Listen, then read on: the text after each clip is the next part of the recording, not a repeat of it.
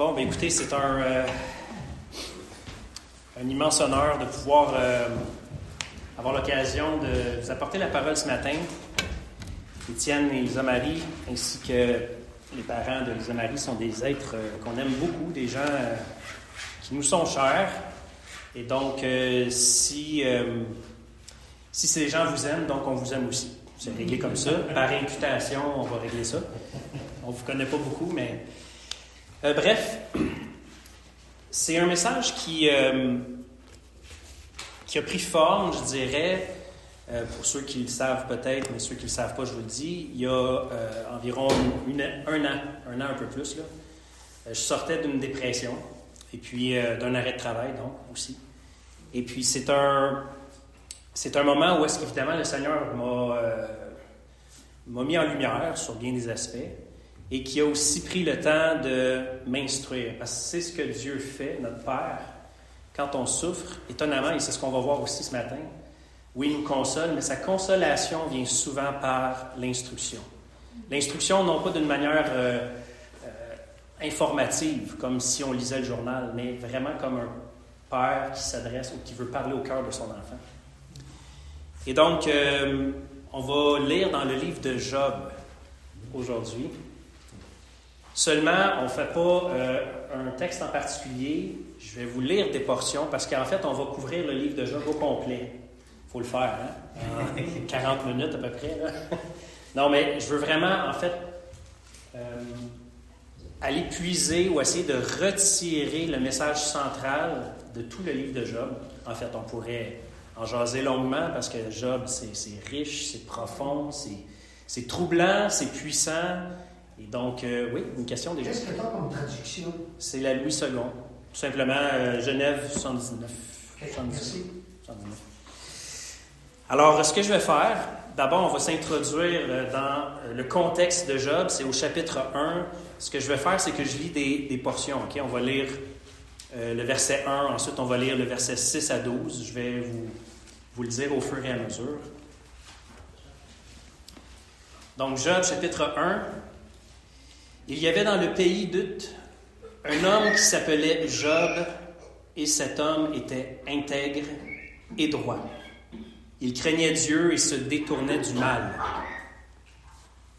Verset 6. Or, les fils de Dieu vinrent un jour se présenter devant l'Éternel, et Satan vint aussi au milieu d'eux. L'Éternel dit à Satan, D'où viens-tu Et Satan répondit à l'Éternel, De parcourir la terre et de m'y promener. L'Éternel dit à Satan, As-tu remarqué mon serviteur Job Il n'y a personne comme lui sur la terre.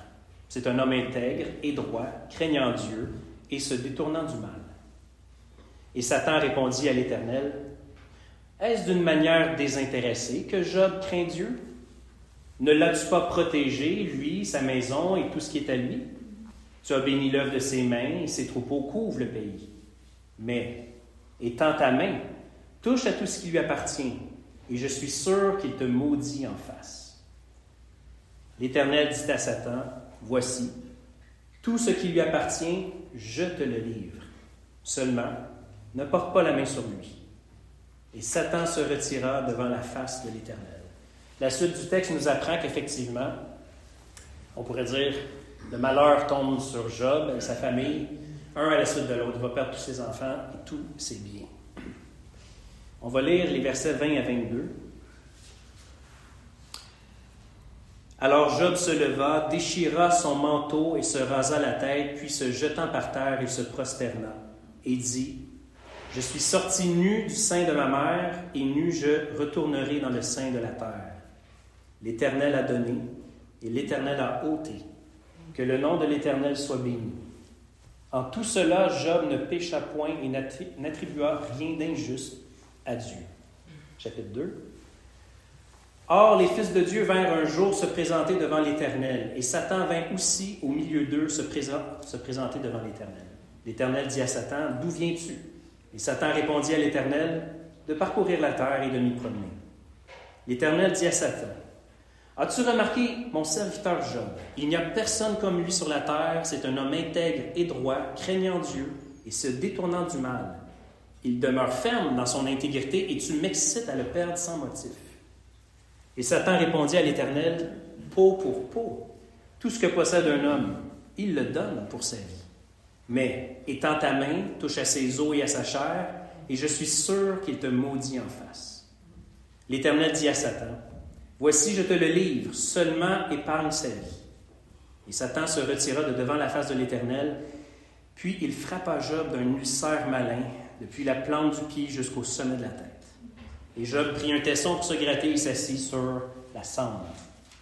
Sa femme lui dit Tu demeures ferme dans ton intégrité Maudit Dieu et meurs. Mais Job lui répondit Tu parles comme une femme insensée. Quoi? Nous recevons de Dieu le bien et nous ne recevrions pas aussi le mal En tout cela, Job ne pécha point par ses lèvres. Trois amis de Job, Eliphaz de Théman, Bildad de Choua et Tsophar de Nama, apprirent tous les malheurs qui lui étaient arrivés. Ils se concertèrent et partirent de chez eux pour aller le plaindre et le consoler.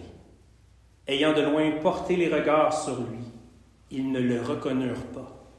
Et ils élevèrent la voix et pleurèrent.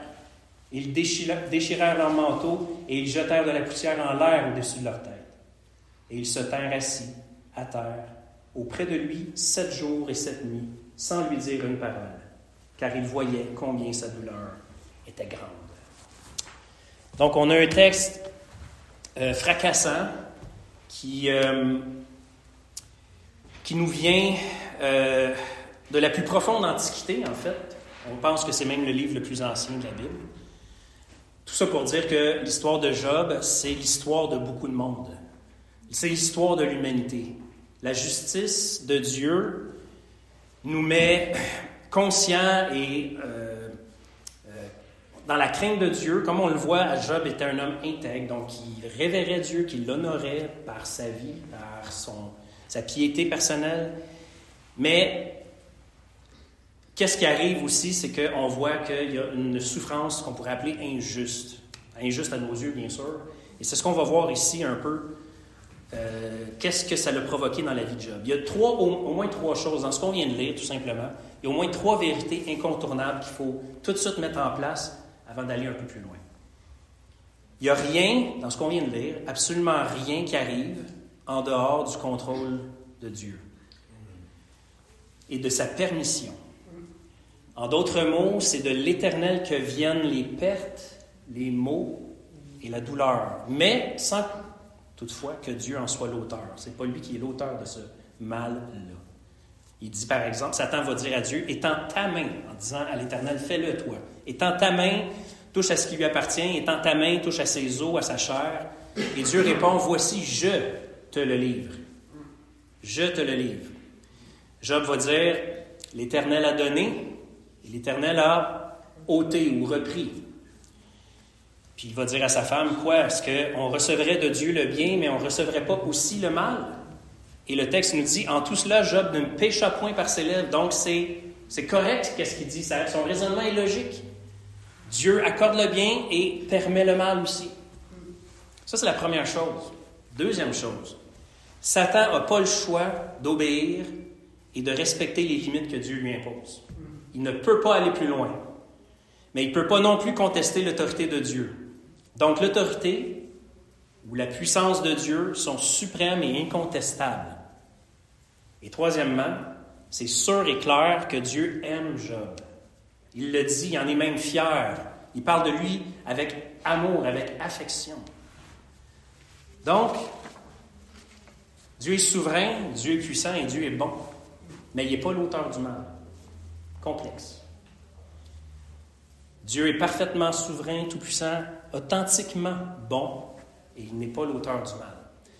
Sauf que pour nous, les humains, toutes ces vérités-là prises ensemble, ça peut devenir frustrant ou euh, déchirant ou complexe, difficile à assimiler, surtout quand on a placé notre confiance en Dieu. Ce que l'histoire de Job nous montre, c'est que le Seigneur n'est pas insensible à ce, défi que ça représente pour nous, la souffrance injuste, en guillemets. Il n'est pas insensible à ça. La preuve, c'est que dans le livre de Job, il y a au moins 20 chapitres, c'est presque le tiers du livre, ou même la moitié, 20 chapitres où c'est un Job, on voit Job répandre son cœur, sa détresse, ses questions, ses incompréhensions, même sa colère devant Dieu. Et c'est un livre que Dieu nous a donné. Donc c'est vraiment, c'est pour nous montrer que Dieu n'est pas insensible à ce que vit Job et au, défi que ça représente. L'autre moitié des chapitres, c'est quoi? C'est les trois amis de Job, à tour de rôle, qui se mettent à tenter de l'encourager, bien sûr. Il faut vraiment être sûr qu'ils sont pleins de bonnes intentions. Ils ont beaucoup d'affection pour Job. Ils ne sont pas euh, hautains, ils ne sont pas arrogants, ils sont vraiment sensibles et brisés de voir leur ami réduit à presque rien. Mais ils vont essayer de le consoler, évidemment, et de lui faire comprendre que c'est certainement parce que Job a péché, d'une façon ou d'une autre, secrètement peut-être, qu'il reçoit ce châtiment. C'est parce qu'il résiste à Dieu et refuse de se repentir qu'il continue de souffrir. Ça, c'est ce que ses amis veulent essayer de, veulent essayer de le convaincre de ça. Comme on le disait, c'est pas parce qu'ils sont mal intentionnés. Ils veulent le bien de Job, ils veulent qu'il soit restauré. Mais ils disent, mais voyons, tu vivras, tu vivrais pas tout ça s'il n'y avait pas une faute cachée dans ton cœur qui, qui fait que Dieu doit te châtier. Puis on peut même dire, quand on lit comment ses amis parlent, qu'ils sont quand même solides théologiquement. Si on prend leurs paroles individuelles, puis on les sort un peu de leur contexte, on pourrait se dire, waouh, il me semble que c'est de la très bonne, de la saine théologie. Tim Keller, ou Timothy Keller, pour ceux qui le connaissent, qui est décédé récemment, grand pasteur et théologien que j'aime beaucoup, résume le discours des amis de Job à peu près comme ça. Il dit Le message des amis de Job est limpide, clair. Job ne souffrirait pas s'il avait assez prié, obéi ou fait confiance à Dieu. Dieu ne serait jamais injuste au point de permettre tous ces maux si Job n'avait rien fait pour le mériter. Pour le mériter. Donc, s'il veut être restauré, il suffit à Job de confesser tous les péchés qu'il sait avoir commis et de remettre sa vie en règle. Hein? Remettre sa vie en règle. Vous l'avez sûrement déjà entendu, ça. Mais leur raisonnement, le raisonnement des amis de Job, présente une faille. Il y a une fissure là-dedans. Tim Keller poursuit en disant De façon plutôt gênante, le discours des amis de Job est assez proche de la piété évangélique traditionnelle qu'on connaît. Ils ont adopté une théologie moraliste. Moraliste. C'est quoi la théologie moraliste ou c'est quoi le piège de ce raisonnement-là? Ben, c'est simplement une autre façon de dire qu'on sent tout sur nous-mêmes. C'est nous qui sommes les juges de notre comportement. C'est moi qui évalue si je suis dedans ou si je suis pas dedans. Et souvent, le moraliste, par sa façon de vivre, sa droiture, sa moralité, croit que s'il y a du succès ou que les choses vont quand même bien dans sa vie, c'est parce que Dieu approuve sa théologie et son obéissance. Mais comme le souligne Francis Anderson, c'est un commentaire que j'ai euh, consulté justement quand j'étudiais ce texte-là. Vraiment merveilleux ce commentaire-là, j'avais jamais entendu parler de ça avant. Il dit que la théologie moraliste cette tendance particulière de notre chair est une forme d'idolâtrie. Tu sais, quand on veut être, comme on disait dans le temps, plus saint que le pape, ou quand on, vit une vie morale pour se comparer puis se dire, ben, je suis pas si pire que ça finalement, puis euh, Dieu doit m'approuver, ou Dieu doit être même presque émerveillé par mon comportement, ou en tout cas admiratif. Eh bien ça, selon Anderson, c'est une forme d'idolâtrie car elle veut mettre Dieu en laisse.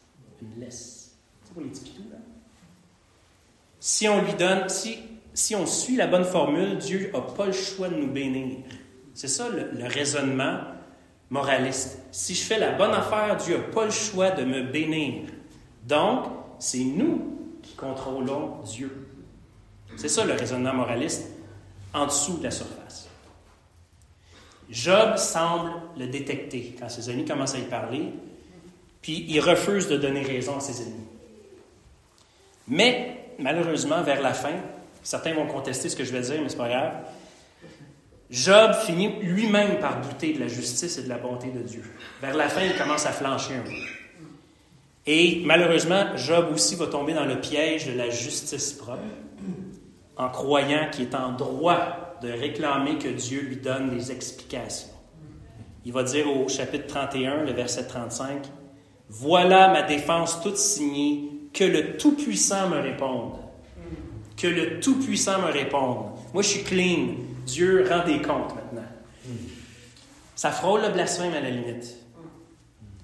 Donc, en accusant Dieu d'injustice envers lui, que ce soit Job ou nous, quand on accuse Dieu d'injustice, qu'est-ce qu'on fait? On se place à, la place de Dieu, Dieu juge suprême. On sait mieux que lui c'est quoi qui est juste. Bref, Dieu va finir, ça prend du temps, mais Dieu va finir par répondre à Job vers le chapitre, en fait, au chapitre 38, qu'on va aller voir dans un instant. Il va finir par se, se, se montrer, en fait, il ne se montre pas, mais il va se manifester et parler. C'est là que vraiment notre attention va se diriger pour le reste du message. Parce que l'intervention de Dieu, qu'est-ce qu'elle fait? Elle ne donne pas les raisons des souffrances de Job, mais elle nous montre comment on peut apprendre à vivre les épreuves et la souffrance que l'Éternel nous accorde dans sa grâce. Dans sa grâce. Puis il y a au moins sept vérités. Ça a l'air beaucoup, mais vous allez voir, ça va aller assez vite. Il y a au moins sept vérités à considérer dans la parole que Dieu adresse à Job, à partir du chapitre 38. Puis évidemment, il y, a un, parallèle à faire avec l'évangile de Jésus-Christ, mais on va y venir à la fin. Retenons ceci. Par l'histoire de Job, un des plus gros, un des, plus grands livres de la Bible en passant, Dieu veut surtout nous dire comment expérimenter de manière renouvelée la grâce de sa présence. C'est bizarre, hein? Parce qu'on ne dirait pas que le livre de Job pointe dans cette direction-là, mais Dieu veut nous montrer comment vivre de manière renouvelée, donc quelque chose qui se répète, qui se vit à nouveau, la grâce de sa présence. Fait qu'on va lire dans Job 38, versets 1 à 4.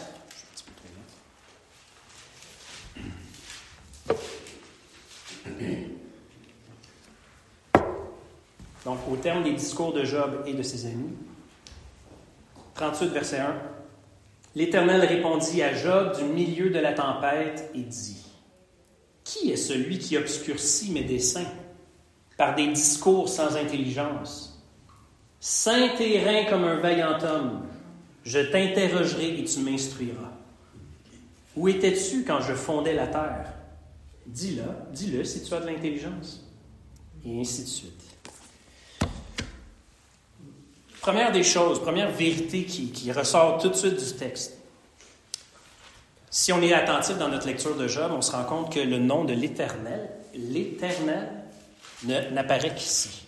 Il y a une place au chapitre 12, mais c'est Job qui le prononce, et c'est d'ailleurs mon point. Il y a juste Job dans le livre qui s'adresse à Dieu avec son nom, l'Éternel. Les autres parlent de Dieu. Lui parle de l'Éternel. Et quand finalement Dieu se présente, il se fait présenter sous le nom de l'Éternel. Qu'est-ce qui est important dans ce détail-là? Qu'est-ce qui est important dans le fait que Dieu se fasse appeler l'Éternel et non pas juste Dieu ou Seigneur? Quelqu'un le sait, non? L'Éternel, c'est le nom de l'alliance. Quand Dieu s'engage envers son peuple, quand Dieu manifeste euh, un, c'est ça, un engagement envers ceux qui l'appellent, il se nomme sous le nom de l'Éternel. On voit ça dans le Pentateuque, entre autres, les cinq premiers livres de la Bible. C'est le nom que Dieu se donne qui rappelle que Dieu est digne de confiance et qu'il se porte garant de l'accomplissement de ses promesses. C'est Dieu qui garantit que ses promesses vont se réaliser. Donc ce petit détail-là, il est vraiment à sa place à partir de là pour nous rappeler que l'issue de l'épreuve de Job ne dépend pas de la fidélité de Job, mais dépend de la fidélité de Dieu seulement, de l'Éternel, celui qui s'est engagé, qui s'est nommé dans le contrat. Deuxième chose qui ressort du texte immédiatement, c'est que Job, lui, il exigeait des explications de la part de l'Éternel. Tout au long de son plaidoyer, il dit finalement, Dieu, tu me dois des explications. Les amis de Job, eux autres, voulaient que Dieu condamne Job. Parce qu'évidemment, il va avoir un péché dans la vie de Job. L'Éternel ne fait ni, ni l'un ni l'autre. Le texte dit L'Éternel répondit à Job. Répondre, si euh, vous savez un peu de quoi il relève, ben, c'est parce que quelqu'un a parlé en premier. On est dans une forme de dialogue ici. On est dans une, une communication relationnelle. On n'est pas dans le, le bourreau, le juge qui condamne le coupable. On n'est pas non plus dans euh, la victime qui doit s'expliquer. On est vraiment dans un mode relationnel ici. Ça, c'est particulier. Dieu, ce n'est pas un distributeur de claques, ce n'est pas un distributeur de solutions non plus.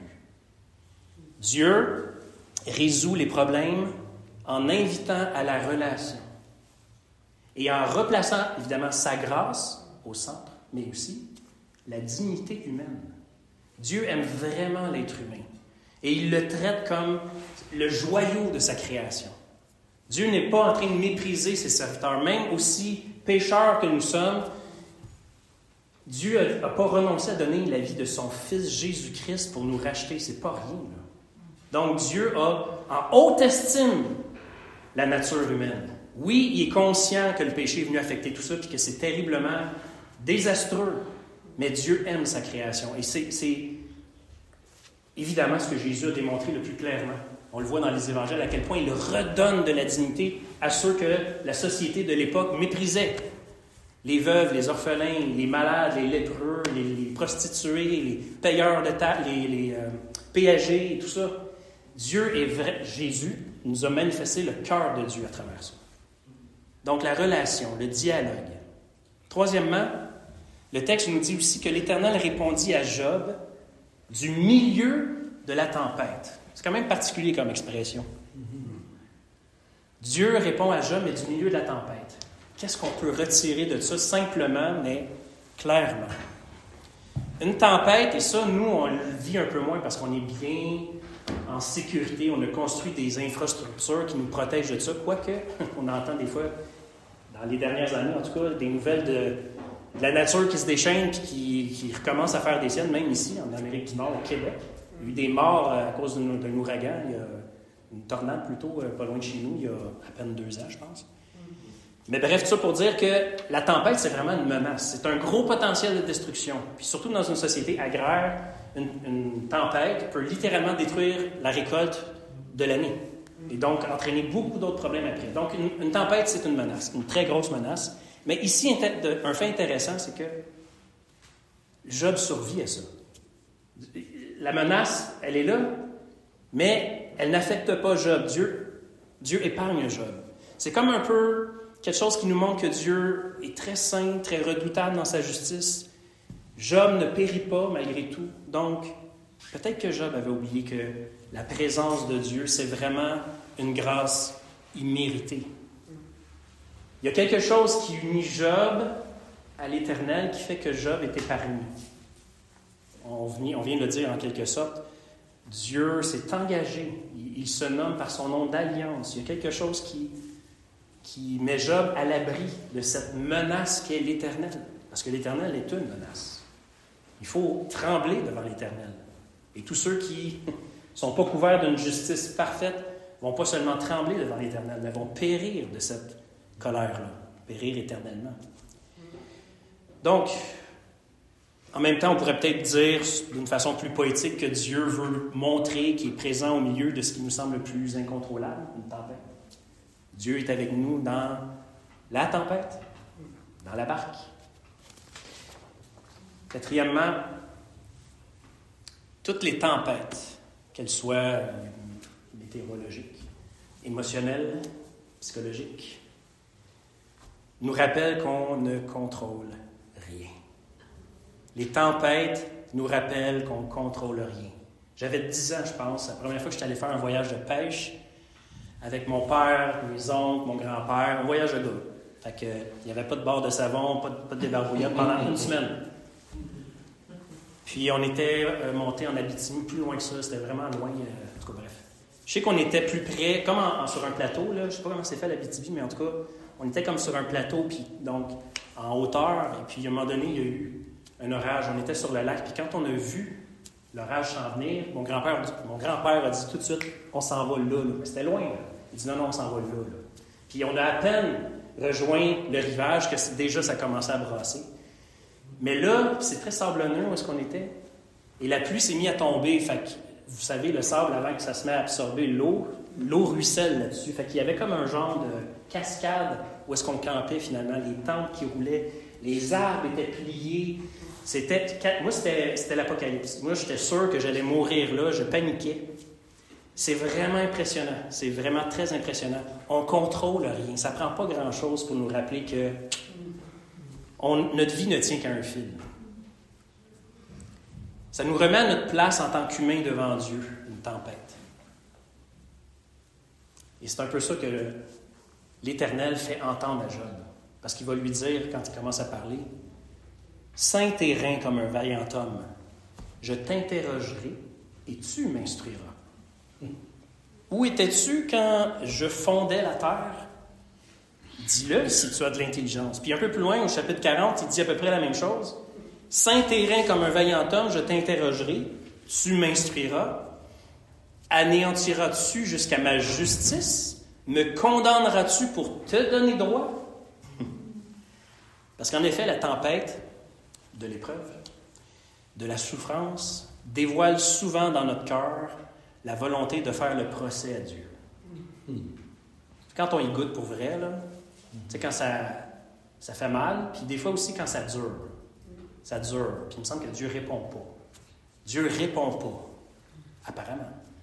À un moment donné, il y a un petit juge en dedans qui se met à dire Là, là, euh, c'est parce que moi, je vais à l'église à tous les dimanches. je paye ma dîme, je suis fidèle, etc., etc. Puis là, on est là et on veut faire le procès à Dieu. C'est un peu ça qui arrive. Puis là, Dieu dit l'Éternel dit à Job, en passant, tu voudrais me faire mon procès pour te donner droit à toi? Donc vraiment, l'épreuve nous remet à notre place et met à nu ce qui était là en passant. Des gens partant, mais que nous, on ne voyait pas ou qu'on cachait, notre justice pas. Cinquièmement, Dieu pose des questions à Job, c'est intéressant. Et quand il lui dit, ben, t'étais où là, quand j'ai créé la terre en passant? T'as as des conseils à me donner, ça a l'air. T'étais où? Et là, Dieu se met ensuite à décrire des aspects de sa création, mais avec une passion. C'est vraiment fascinant. Dieu est comme émerveillé comme un enfant devant l'œuvre de ses mains. Et il va s'employer à décrire des détails de certains animaux, certains aspects, et vers la fin, d'animaux en particulier, des animaux féroces, des animaux redoutables. Est-ce que ce ne serait pas parce que peut-être Job, en effet, dans son amertume, mais aussi, même avant ça, peut-être dans son intégrité, sa droiture, peut-être qu'il avait commencé à oublier ou perdre de vue le sens de l'émerveillement devant l'Éternel? Il était peut-être devenu familier avec, avec cette grâce de Dieu, cette providence extraordinaire qui se renouvelle à tous les jours sans que Job n'ait à demander quoi que ce soit. À tous les jours. Dans nos vies, on n'a jamais besoin de demander, ou très rarement en fait, Seigneur, euh, Fais en sorte que je puisse avoir de l'oxygène pour respirer aujourd'hui. Fais en sorte que la gravité tienne bon parce que j'ai besoin de me rendre au centre d'achat. Tu sais, on n'est pas en train de demander ces choses-là. Puis malgré tout, en plus, on est dans un pays tellement excellent. S'il nous manque quelque chose, il y a des bonnes chances qu'on va avoir un secours quelconque qui va venir soit d'un proche ou même de notre communauté, de notre société. Bref, toutes ces grâces qui se renouvellent constamment, est-ce qu'on remercie Dieu pour chacune d'elles à tous les jours? En tout cas, pas moi. Puis j'ai même pas besoin d'y demander. Souvent, je vais dire, euh, je vais même chialer, parce que c'est pas mon. On en est là, là. Est-ce qu'on devient trop familier avec ce don extraordinaire de la providence de Dieu? Peut-être que Job en était là. C'est peut-être pour ça que Dieu l'amène devant un spectacle. Je ne sais pas comment ça s'est fait, là. Mais Dieu déploie devant lui la beauté de sa création. Il y avait-tu un écran géant, IMAX devant lui? J'ai aucune idée. Mais Job voyait défiler devant lui tout ce que Dieu a créé et dont il est fier. Peut-être que Job était devenu familier avec l'idée que Dieu est quand même beaucoup plus redoutable que les plus redoutables des animaux de la création. Parce qu'il va parler de deux animaux à la fin, des animaux terribles. Peut-être que c'est pour remettre les choses en perspective en disant, si Dieu a créé ça et que l'homme redoute par-dessus tout, Dieu euh, est infiniment plus grand et plus fort que ça. Bref. Mais peut-être par la vraie chose dans tout ça, c'est que si Dieu a créé et contrôle si parfaitement tout ça, au-delà de notre compréhension, c'est insaisissable, mais Dieu tient tout ça entre ses mains. Toutes choses sont soutenues par sa parole puissante. Est-ce que Dieu a vraiment perdu le contrôle de la vie de Job? Hein? Ça ne tient pas la route, un raisonnement comme ça. Mais ça reste que, on dirait que Dieu ne répond pas à la question de Job.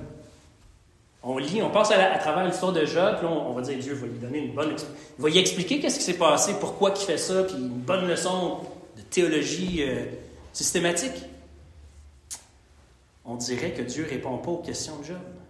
On arrive vers la fin, puis là, on arrive, il reste deux, trois chapitres, puis on dirait que la réponse ne vient pas.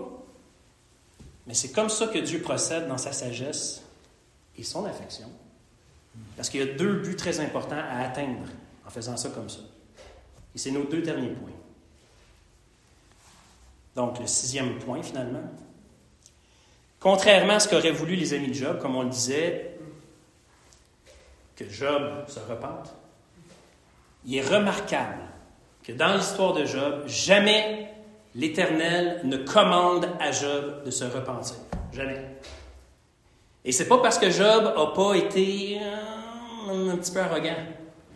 Il y a ces paroles, comme on le disait tantôt, ont parfois frôlé le blasphème. C'est pas clair, mais il y a beaucoup de débats autour de ça. Mais en tout cas, Dieu dit qui a l'audace de tenir des discours sans intelligence à mon égard? Dieu, lui en tout cas, trouve que Job a parlé un peu trop. Et pourtant, il ne dit pas à Job, là, là, Job, avant d'avoir d'aller plus loin, tu vas t'excuser. Non, jamais. Il ne commande pas à Job de se repentir. Moi, ça, je trouve ça fascinant. Les amis devaient être là en disant, mais voyons, tu fais, Dieu, on va te dire quoi faire. Qu'est-ce qu'il fait l'Éternel plutôt? Il parle au cœur de Job. Il parle au cœur de Job. Il dialogue avec lui, il va lui poser des questions. Il l'amène à réfléchir, à se poser les bonnes questions. Qu'est-ce que Dieu fait? Pas que la repentance n'est pas importante. La repentance, c'est un changement de perception. Des fois, ça implique de la contrition. Tu sais, on se sent pas, on se sent comme poche. On regrette, des fois. Mais c'est pas, essentiellement, c'est pas ça la repentance. C'est vraiment un, chiffre dans notre tête qui fait OK, je vois les choses vraiment différemment. Dieu ne commande pas à Job de se repentir, il l'attire et le conduit à la repentance. Il y a une grosse différence. Une grosse différence. Jamais la repentance peut servir d'œuvre méritoire pour dire Dieu, je me suis repenti, là, regarde comment j'ai bien fait ça, j'ai pleuré, j'ai mouché, j'ai mordu, j'ai tout fait ça. Je me suis senti coupable. Maintenant, déculpabilise-moi. Enlève le fardeau du péché sur moi. Tu sais, c'est comme si c'était je t'ai donné ce que tu veux, maintenant donne-moi ce que j'ai besoin. Jamais la repentance peut être ça. Voyons donc. Ça serait complètement ridicule. On retomberait dans un autre péché en faisant ça, en fait. Fait que Dieu attire, parle au cœur de Job pour le convaincre profondément. Et pour nous rappeler finalement que la, la repentance, c'est un sujet très important à discuter, mais c'est toujours le fruit, le résultat, le fruit de l'esprit, de l'amour de Dieu que lui a d'abord envers nous. Ça, c'est vraiment important. Et Job se laisse instruire parce que Dieu lui pose plein de questions. Et Job répond pas vraiment. Il commence à comprendre. Donc, c'est par l'instruction, l'éducation paternelle que Dieu gagne Job. Ou qu'on pourrait dire Dieu apprivoise Job. Et Dieu va finalement amener Job à une confession volontaire au chapitre 42. La fameuse confession de Job. Verset 1. Job répondit à l'Éternel et dit, Je reconnais que tu peux tout et que rien ne s'oppose à tes pensées. Là, il, il cite l'Éternel qui parle, Quel est celui qui a la folie d'obscurcir mes desseins? Oui, j'ai parlé sans comprendre des merveilles qui me dépassent et que je ne conçois pas. Écoute-moi et je parlerai, je t'interrogerai et tu m'instruiras. Ouf, mon oreille avait entendu parler de toi. Mais maintenant, mon œil, mon t'a vu. C'est pourquoi je me condamne et je me repens sur la poussière et sur la cendre. Mais c'est volontaire aussi. Dieu lui a même pas demandé de faire ça et Job le fait quand même. Parce que là, c'est rendu la lumière de la grâce de Dieu qui l'amène à ce point-là. Ce changement radical d'attitude Puis il y, a, comme un nouveau contentement. Parce que Job n'a pas lu l'histoire de Job en passant. Il ne sait pas qu'après ça, il va se passer quelque chose de pas pire. Il ne sait pas ça du tout. Il va pas. Dans sa tête, Job se dit peut-être, je vais rester lépreux, je ne sais pas trop. Le restant de ma vie, j'aurai plus jamais d'enfant. Il ne sait pas rien de ce qui va suivre. Et y a, on, sent qu'il y a une paix et un contentement en se disant, bon ben, adieu la gloire, quand même. Et c'est intéressant parce que c'est pas. Oui, Dieu s'est manifesté à travers une tempête, mais jamais Job n'a vu Dieu. Il l'a pas vu. En tout cas, le texte ne nous le dit pas. Mais il l'a entendu. C'est par la parole que Dieu restaure la communion, la parole vivante.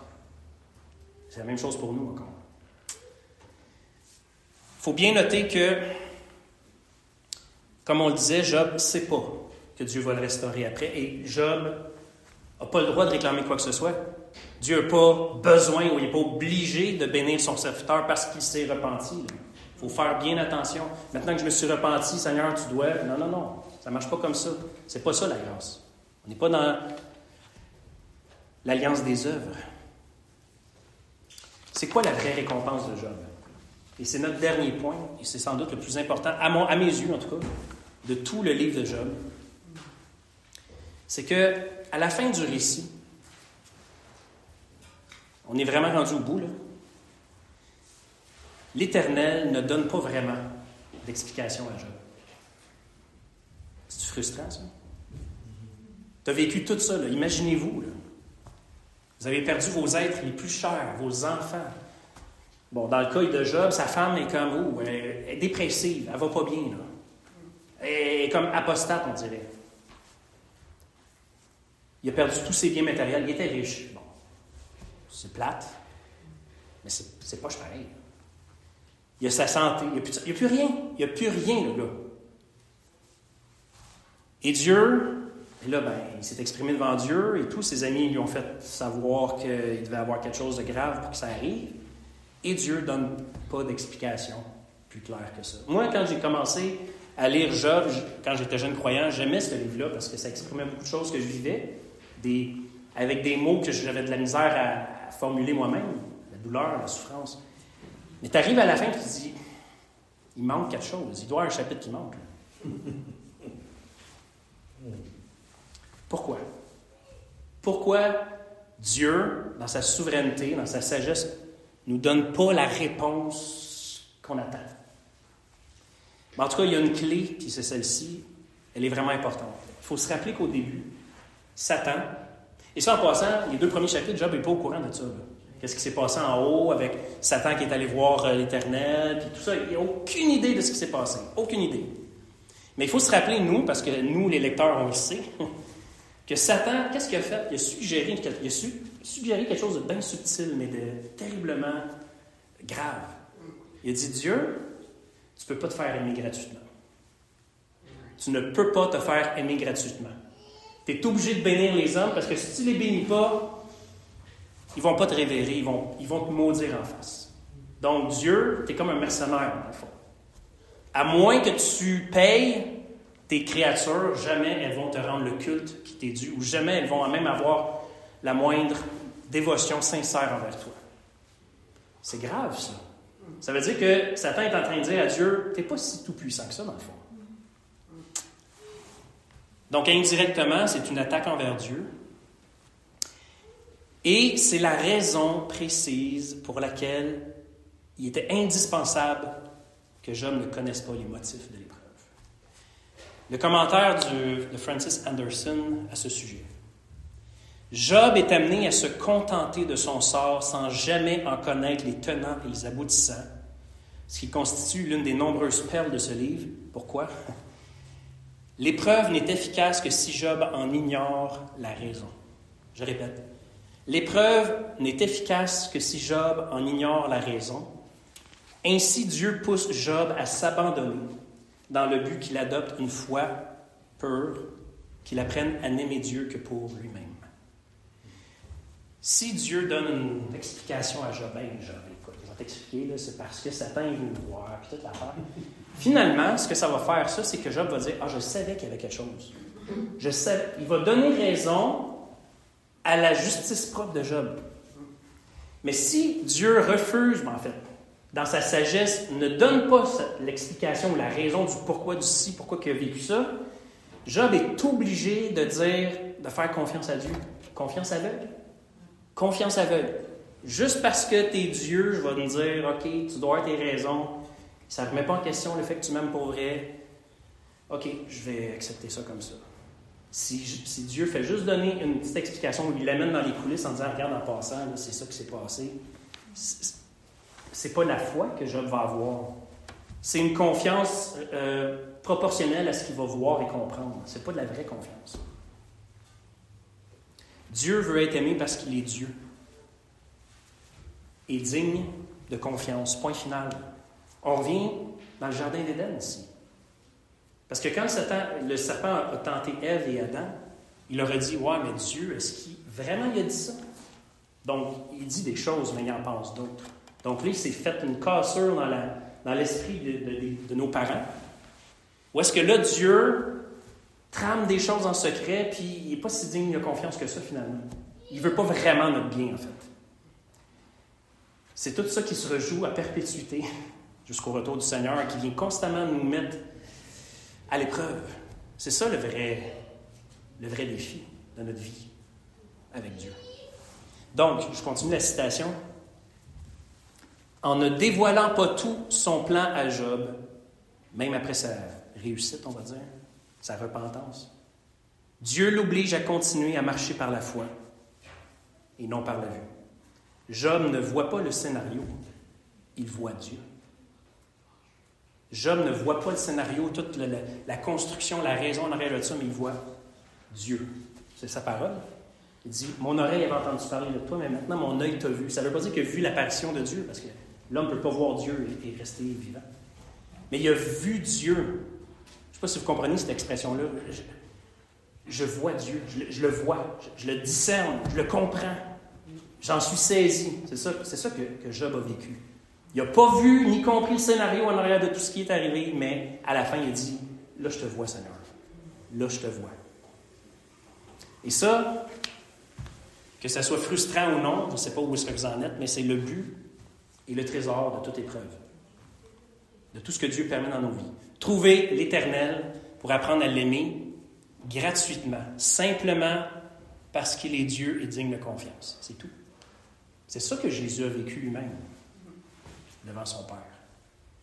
Et finalement, savez-vous quoi? C'est le vrai besoin de Job auquel Dieu a répondu.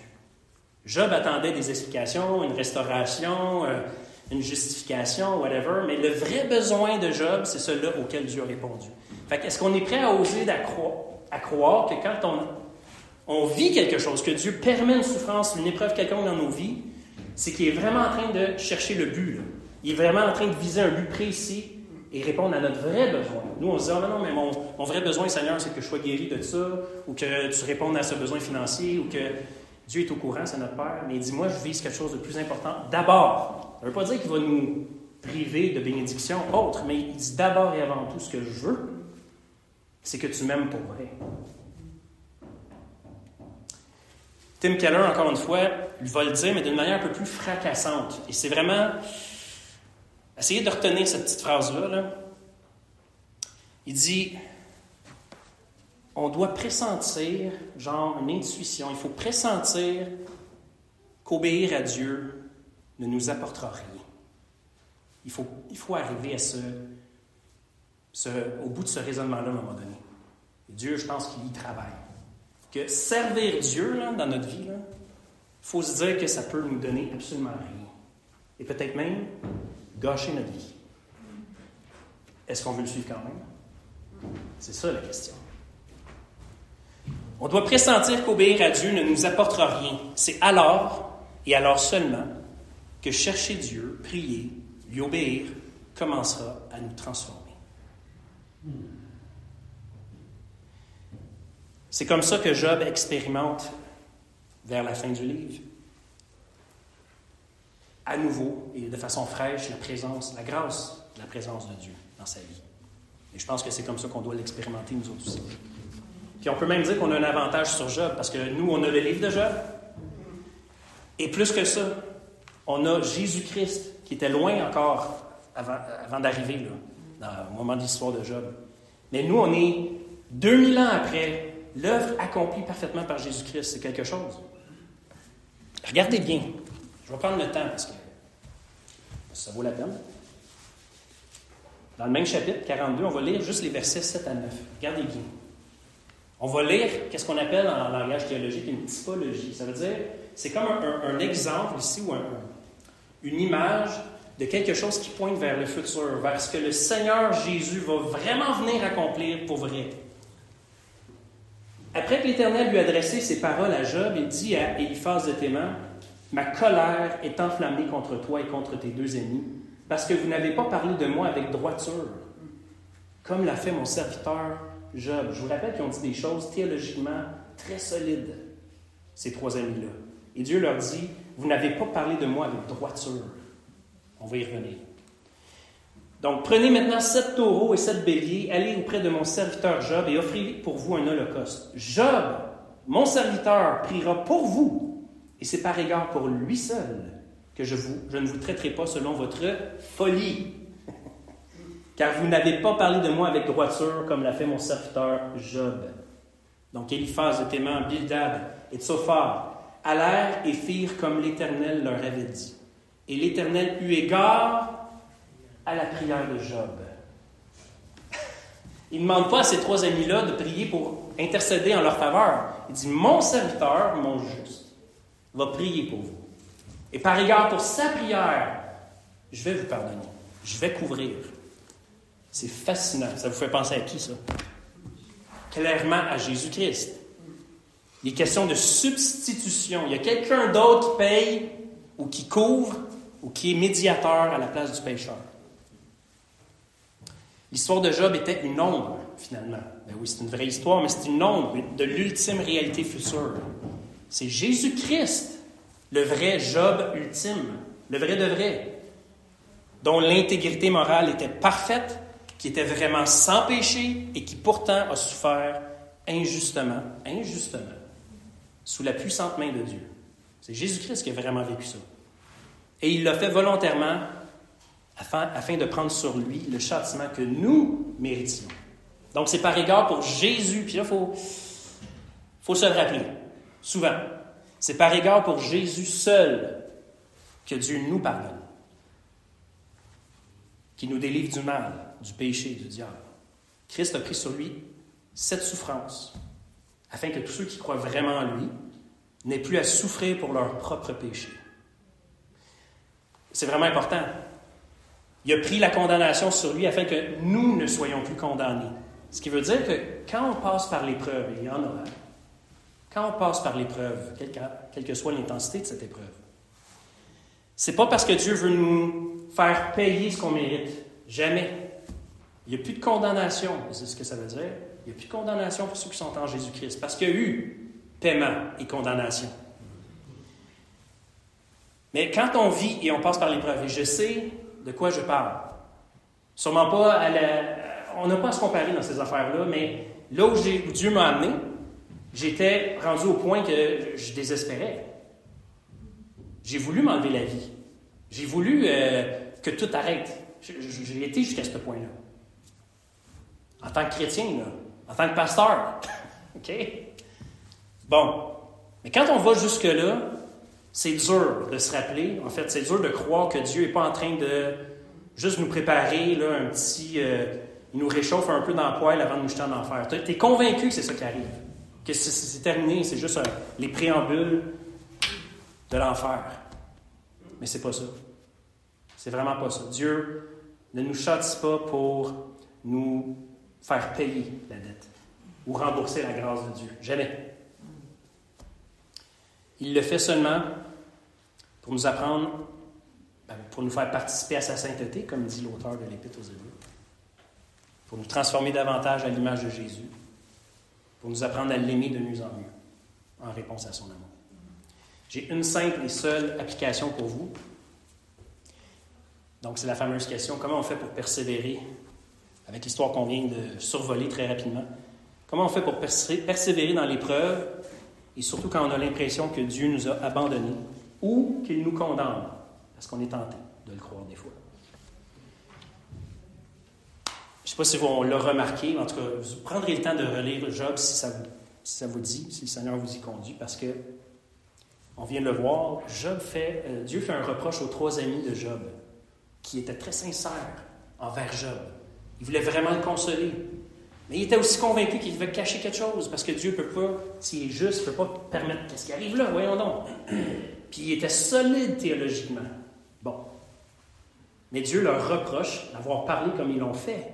Il dit même que c'est de la folie la façon qu'ils l'ont fait. Allô? Là, tu es comme, OK, mais là, je comprends plus rien. Je comprends plus rien. C'est toutes les bonnes réponses, on pourrait dire aujourd'hui, les bonnes réponses chrétiennes. Ah, il n'y a pas de condamnation pour ceux qui sont en Jésus-Christ. Euh, toutes les belles promesses qu'on se dit ou qu'on se répète quand ça va mal dans la vie de quelqu'un. C'est correct. Mais Dieu, c'est comme s'il disait Stop. Stop. Chute. Puis les commentateurs sont nombreux à, avoir tenté d'expliquer pourquoi Dieu était si dur que ça avec ses trois amis. C'était quand même des, des, bons théologiens de la moralité, de la droiture et tout ça. Pourquoi? Mais d'après moi, pas, ça ne vient pas de moi, mais ce que j'ai lu qui me semble le plus approprié au contexte, c'est que les amis de Job, même s'ils étaient sincères et théologiquement solides, n'ont fait que parler de Dieu. Ils ont parlé de Dieu, comment Dieu fonctionne, Dieu fait les choses comme ça, Dieu fait comme ça. Alors que Job, lui, la plupart du temps, a parlé à Dieu. Il répandait son cœur devant Dieu. Il s'adressait à l'Éternel. C'est vrai qu'une parole comme Donne-moi raison ou viens t'expliquer, c'est tough. On parle de même des fois à Dieu dans notre cœur, mais il parle à Dieu. Comme si les amis de Job, eux autres, voulaient que Dieu donne raison à leur théologie. Hein, Dieu, je suis bon, hein? Tandis que Job, lui, s'est servi de sa théologie, si on peut dire, pour nourrir sa communion avec Dieu. Même s'il commençait à perdre des pédales vers la fin. Donc, je pense que c'est ça qui a plu à Dieu. Comment Job a répandu son cœur devant Dieu. Et c'est pas pour rien que les deux tiers des psaumes sont des psaumes où est-ce que le psalmiste répand son cœur devant Dieu, déverse sa colère, sa frustration, ses angoisses, ses peurs, etc. Dieu est en train de nous dire quelque chose quand il fait ça. Quand il nous permet, quand il met devant nous, dans un livre comme ça, autant de prières, de lamentations et de Donc le fait de déverser notre cœur devant Dieu est pour nous le commencement de la délivrance. Puis le fait qu'on s'adresse à Dieu de cette façon-là, oui, c'est. Ça peut sembler presque blasphématoire aux oreilles de certains autour de nous, peut-être. Mais c'est une preuve de notre foi. C'est une preuve que Dieu agit dans notre vie. C'est ce que le Seigneur veut nous montrer, en fait le fait de s'adresser à Dieu, euh, de crier Abba Père, et c'est vraiment ce que le texte dit, crier Abba Père. Papa, qu'est-ce que tu fais? Ça, c'est l'œuvre, c'est la confirmation que le Saint-Esprit agit en nous. Puis quand on est dans l'épreuve, c'est pas, pas une mauvaise chose de se rappeler que le Saint-Esprit agit en nous. Parce qu'on, s'il y a quelque chose qu'on oublie, c'est souvent ça. Espérer contre toute espérance. C'est de croire que Dieu va quand même, malgré tout, avoir le dernier mot dans tout ça, puis ça va être une belle parole. Donc je vous laisse avec Job 19, versets 23 à 27. Oh, si mes propos pouvaient être écrits, s'ils étaient gravés dans un livre, qu'avec un burin de fer et avec du plomb, ils soient pour toujours taillés dans le roc. Mais je sais que mon Rédempteur est vivant et qu'il se lèvera le dernier sur la terre après que ma peau aura été détruite. Moi-même en personne, je contemplerai Dieu.